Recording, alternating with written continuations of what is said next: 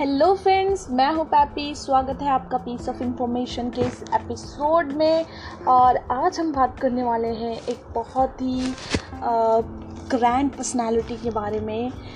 दोस्तों, इन्होंने अपनी पूरी लाइफ में महिलाओं के लिए जो काम किए हैं, उन्हें पुरुषों के समान दर्जा दिलाने के लिए जो अपनी लड़ाई है, उन्होंने इस लड़ाई को इतना बल दिया, इसमें लोगों का समर्थन जोड़ा, वो भी एक ऐसे युग में जब हमारे देश में बाल विवाह जैसी प्रथाओं का चलन बहुत ज़्यादा था।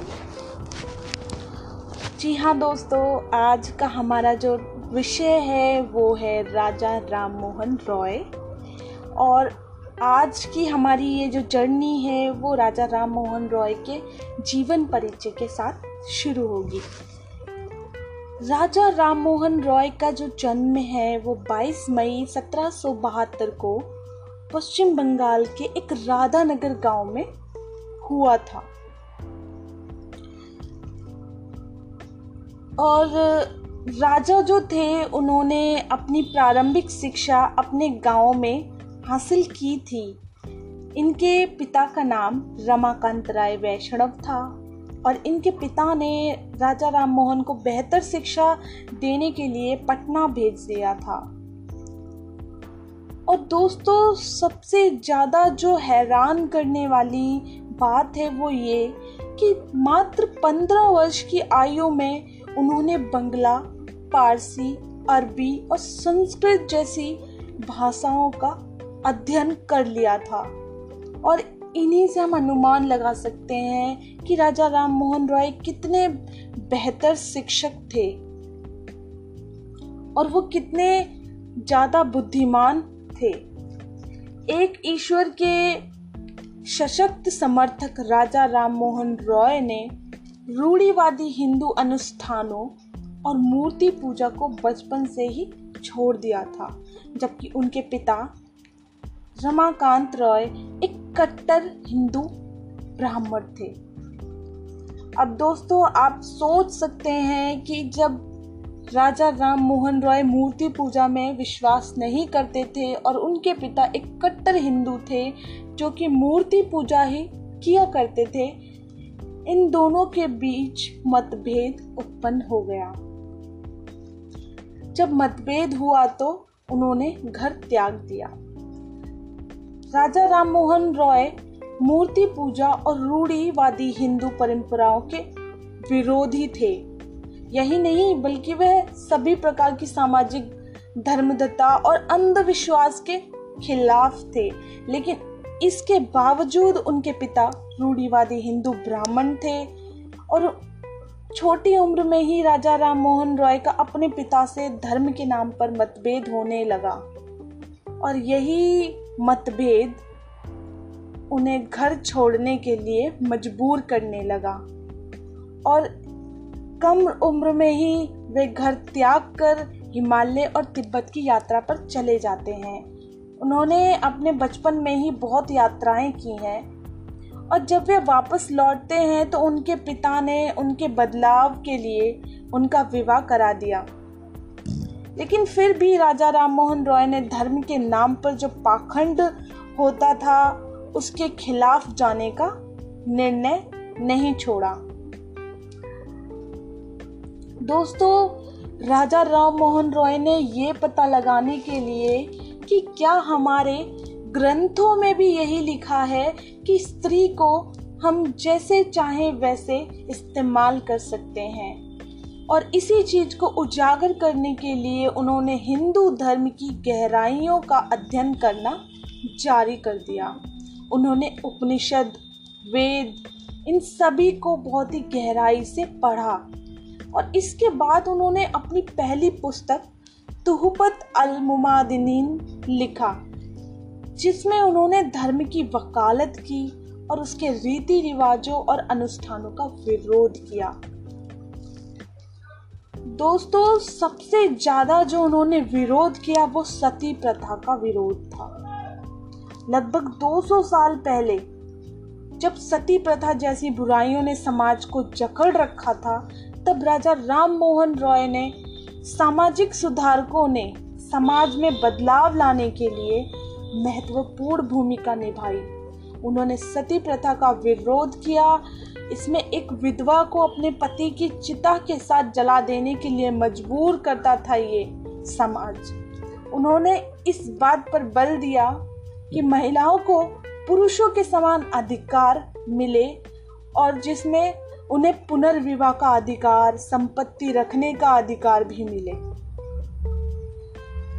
और 1828 में राजा राम मोहन रॉय ने एक ब्रह्म समाज की स्थापना की, जिसमें उन्होंने भारतीय सामाजिक, धार्मिक सुधार आंदोलन में से काफ़ी कुछ लोगों को जागरूक करने के लिए किया। उन्होंने उन्होंने इस आंदोलन को एक मकसद के साथ चलाया कि लोगों में जो सामाजिक, धार्मिक सुधार आने चाहिए, शायद वो ये आंदोलन ला सकता है। उस समय की समाज में फैली सभी खतरनाक और अंधविश्वास से भरी परंपराएँ, जैसे कि सती प्रथा, बाल विवाह, के खिलाफ उन्होंने इस आंदोलन के तहत मुहिम चलाई और इसे खत्म करने का एक प्रयास किया। राजा राम मोहन रॉय ने बताया कि सती प्रथा का किसी भी वेद में कोई उल्लेख नहीं किया गया है, जिसके बाद उन्होंने गवर्नर जनरल लॉर्ड विलियम वेटिंग की मदद से सती प्रथा के खिलाफ एक कानून निर्माण करवा दिया और उन्होंने कई राज्यों में जा जाकर लोगों को सती प्रथा के लिए जागरूक किया। उनसे कहा कि वे सती प्रथा जैसी इस कुरूति को छोड़ दें और अपने घर की बहु बेटियों के साथ ये ना करें। उन्होंने लोगों की सोच और इस परंपरा को बदलने में काफ़ी कुछ किया। लोगों में ये जागरूकता डाली कि महिलाओं के अपने अधिकार होते हैं उन्हें भी हमें एक पुरुष के समान समझना चाहिए उन्हें भी जीवन जीने का पूरा अधिकार देना चाहिए। दोस्तों शादी के बाद जब राज, राजा राम मोहन रॉय वाराणसी चले गए और वहाँ उन्होंने वेदों, उपनिषेदों एवं हिंदू दर्शन का गहन अध्ययन किया। तो इसी बीच 1803 तीन में उनके पिता रमाकांत राय वैष्णव की मृत्यु हो जाती है, जिसके बाद वो फिर एक बार मुर्शिदाबाद लौट आते हैं। इसी दौरान राजा राम मोहन रॉय ने ईस्ट इंडिया कंपनी के राजस्व विभाग में नौकरी करना शुरू कर दिया था। वे जॉन डिंगी के सहायक के रूप में काम करने लगे और नौकरी के दौरान वे पश्चिमी संस्कृति एवं साहित्य के संपर्क में भी आ गए। फिर उन्होंने जैन विद्वानों से जैन धर्म का अध्ययन किया और मुस्लिम विद्वानों की मदद से सूफीवाद की शिक्षा भी ग्रहण की। दोस्तों, हम देखते हैं कि राजा राम मोहन रॉय ने हर हर धर्म की भाषा को अपनाया, उसकी अच्छाइयों को अपनाया, जो कि बताता है कि एक महान व्यक्ति किस तरीके से हर धर्म की अच्छाइयों को अपने अंदर डालकर समाज में एक बड़ा बदलाव लाना चाहता है। इस प्रकार उन्होंने कई धर्मों का अध्ययन किया और उसे समझा। सती प्रथा के बाद किया आत्मीय सभा का उन्होंने एक गठन। दोस्तों, ये जो आत्मीय सभा का गठन था, सती प्रथा के बाद जब राजा राम मोहन रॉय ने 1814 में आत्मीय सभा का गठन कर समाज में और धार्मिक सुधार शुरू करने का प्रयास किया तो इसके अंदर महिलाओं को दोबारा शादी करने का जो अधिकार था, वो और संपत्ति रखने का जो अधिकार था वो इत्यादि शामिल करके इस मुहिम को चलाया गया। राजा राममोहन रॉय एक ऐसे व्यक्ति थे जिन्होंने सती प्रथा और बहु विवाह का जोरदार विरोध किया था।